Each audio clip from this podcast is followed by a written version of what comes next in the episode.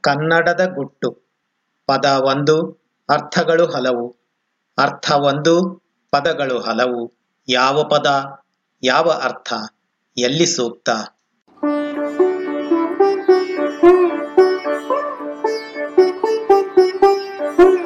ಬನ್ನಿ, ಕನ್ನಡದ ಗುಟ್ಟನ್ನು ರಟ್ಟು ಮಾಡೋಣ.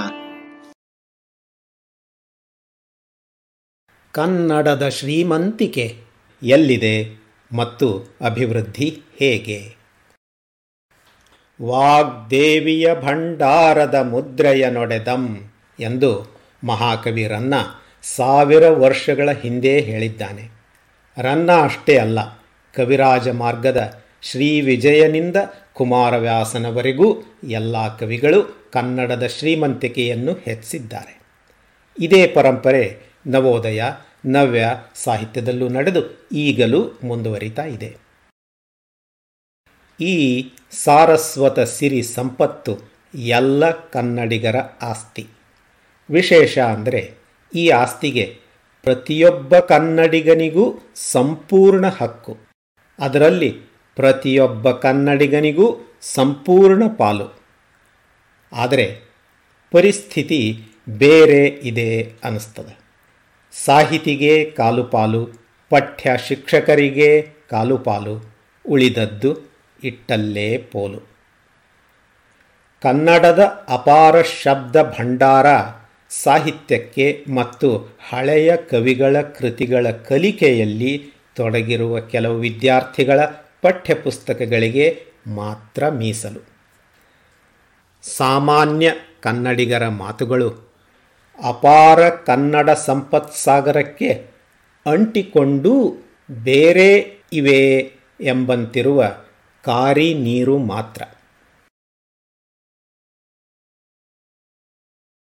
ಕೇವಲ ಶಬ್ದಕೋಶದಲ್ಲಿ ಕೋಟಿ ಪದಗಳು ಇವೆ ಅಂತ ಸಾಹಿತ್ಯ ಪುಸ್ತಕ ಮತ್ತು ಪ್ರಶಸ್ತಿಗಳಿಂದ ಕನ್ನಡದ ಶ್ರೀಮಂತಿಕೆಯನ್ನು ಅಳೆಯಲು ಆಗದು. ಭಾಷೆ ಬೆಳವಣಿಗೆ ನಿಂತು ಅವಸಾನದ ಅಂಚಿಗೆ ಹತ್ತಿರ ಆದಾಗ ಇವೆಲ್ಲ ಗತ ವೈಭವ ಏಕಮುಖಿಯಾದ ಸಾಹಿತ್ಯ ಮನರಂಜನೆ ಅಷ್ಟೇ ಅಲ್ಲ. ಅಂಗಡಿ, ಮಾಲು, ಪೋಸ್ಟ್ ಆಫೀಸು, ಬ್ಯಾಂಕು, ಪ್ರಯಾಣ, ಸರಕಾರಿ ವ್ಯವಹಾರಗಳಲ್ಲಿ ಕನ್ನಡ ಹೇಗೆ ಮತ್ತು ಎಷ್ಟರ ಮಟ್ಟಿಗೆ ಮೊದಲ ಭಾಷೆಯಾಗಿ ಬಳಕೆ ಆಗ್ತದೋ ಅದು ಕನ್ನಡದ ಶ್ರೀಮಂತಿಕೆಯ ದ್ಯೋತಕ. ಅಂದರೆ ಶ್ರೀಮಂತಿಕೆ ಪುಸ್ತಕಗಳಲ್ಲಿ ಇಲ್ಲ. ಜನರ ನಾಲೆಗೆ ಹೃದಯಗಳಲ್ಲಿ ಇದೆ. ಒಂದು ಭಾಷೆ ಶ್ರೀಮಂತ ಅಂತ ಅನ್ನಿಸಬೇಕಾದರೆ ಮೊದಲು ಜನಜೀವನದಲ್ಲಿ ಹಾಸು ಹೊಕ್ಕಾಗಿ ಜೀವಂತ ಆಗಿರಬೇಕು.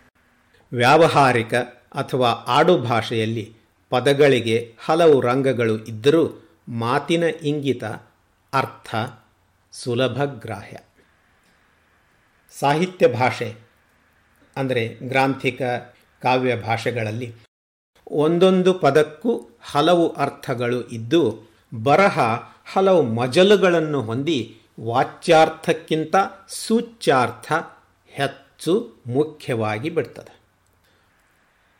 ಅದು ಯಾಕೆ ಹಾಗೆ? ಸಾಹಿತ್ಯ ಅಂದರೆ ಹಾಗೇ ಇರಲೇಬೇಕೆ? ಆಡು ಭಾಷೆಯಲ್ಲಿ ಸಾಹಿತ್ಯ ಸಾಧ್ಯ ಇಲ್ಲವೇ? ಇವೆಲ್ಲ ಸ್ವಾರಸ್ಯಕರವಾದ ಪ್ರಶ್ನೆಗಳು ಅಷ್ಟೇ. ಇನ್ನೊಂದು ದಿಶೆಯಲ್ಲಿ ಆಡಳಿತ ಮತ್ತು ವೈಜ್ಞಾನಿಕ ಭಾಷೆಗಳು ಇವೆ. ಇವುಗಳಲ್ಲಿ ಪದಗಳ ವಾಚ್ಯಾರ್ಥ ಮತ್ತು ಸೂಚ್ಯಾರ್ಥಗಳಲ್ಲಿ ಅಂತರ ಅಷ್ಟು ಇಲ್ಲ. ಇಲ್ಲಿ ಅರ್ಥವನ್ನು ನಿರ್ದಿಷ್ಟವಾಗಿ ಮತ್ತು ನಿಖರವಾಗಿ ಸೂಚಿಸಲು ಪಾರಿಭಾಷಿಕ ಪದಗಳು ಬಳಕೆ ಆಗ್ತವೆ. ಪಾರಿಭಾಷಿಕ ಪದಗಳು ಒಂದೊಂದು ಕ್ಷೇತ್ರಕ್ಕೂ ವಿಶಿಷ್ಟವಾಗಿ ಬಳಕೆ ಸೀಮಿತವಾಗಿ ಬಿಡ್ತದೆ. ಇಲ್ಲಿ ಕೂಡ ಕ್ಷೇತ್ರ ಭಾಷೆ ಆಡು ಭಾಷೆಗಿಂತ ಭಿನ್ನವಾಗಿ ಇರಲೇಬೇಕೇ ಅನ್ನುವುದು ಸ್ವಾರಸ್ಯಕರ ಪ್ರಶ್ನೆ. ಎಲ್ಲಿಯವರೆಗೂ ಸಾಕಷ್ಟು ಜನಸಾಮಾನ್ಯರು ಸಾಹಿತ್ಯ, ಆಡಳಿತ, ವಿಜ್ಞಾನ, ವೈದ್ಯಕೀಯ ಮತ್ತಿತರ ಕ್ಷೇತ್ರಗಳಲ್ಲಿ ಶಿಕ್ಷಣ ನೈಪುಣ್ಯ ಇರಲಿ, ಕನಿಷ್ಠ ಸಾಮಾನ್ಯ ಜ್ಞಾನ ಹೊಂದಿ. ಅವರ ಜೀವನದಲ್ಲಿ ಬಳಕೆ ಆಗುವುದಿಲ್ಲವೋ ಅಲ್ಲಿಯವರೆಗೂ ಆ ಭಾಷೆಗಳೆಲ್ಲ ಕೃತ್ರಿಮ ಅನಿಸುತ್ತವೆ.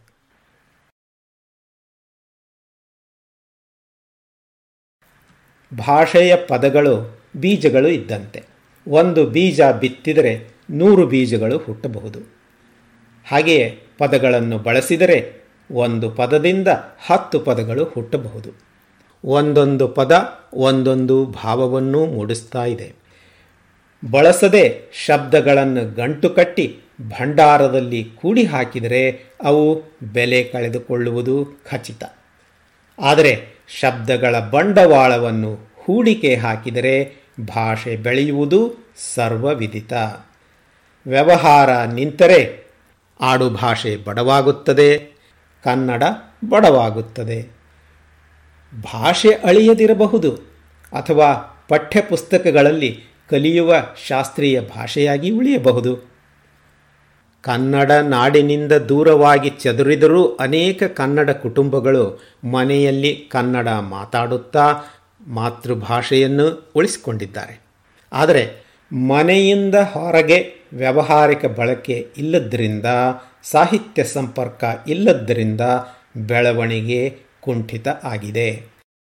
ಇಂತಹ ಸನ್ನಿವೇಶದಲ್ಲಿ ಮುಂದಿನ ಕೆಲ ತಲೆಮಾರುಗಳಲ್ಲಿ ಮಾತೃಭಾಷೆಯ ಅಳಿವು ಗ್ಯಾರಂಟಿ.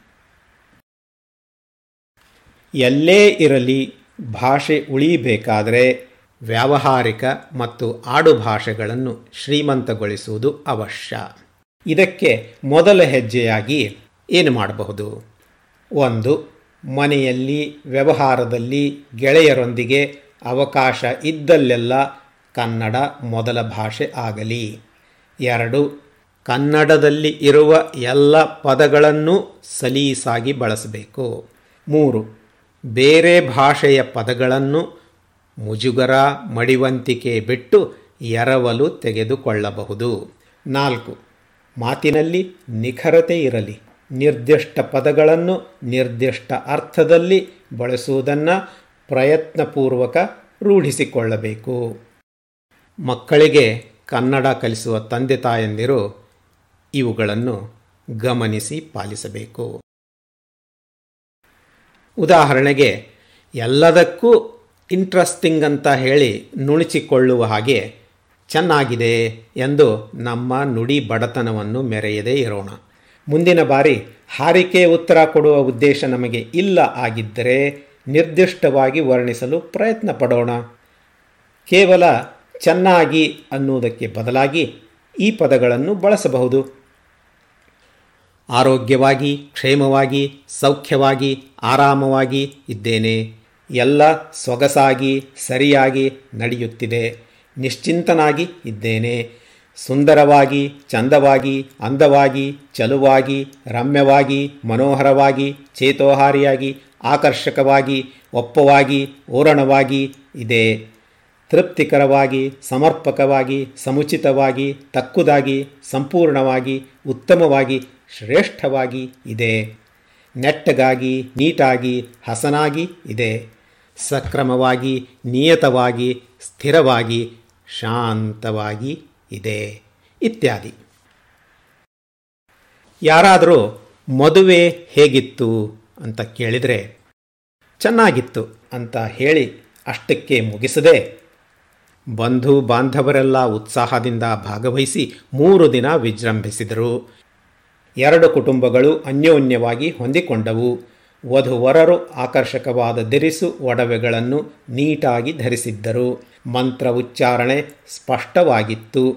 ಊಟ ರುಚಿಕರ ಆಗಿತ್ತು. ಸಾತ್ವಿಕವೂ ಆರ್ಗ್ಯಾನಿಕವೂ ಆಗಿತ್ತು ಎಂದು ಹೇಳಬಹುದಲ್ವೇ?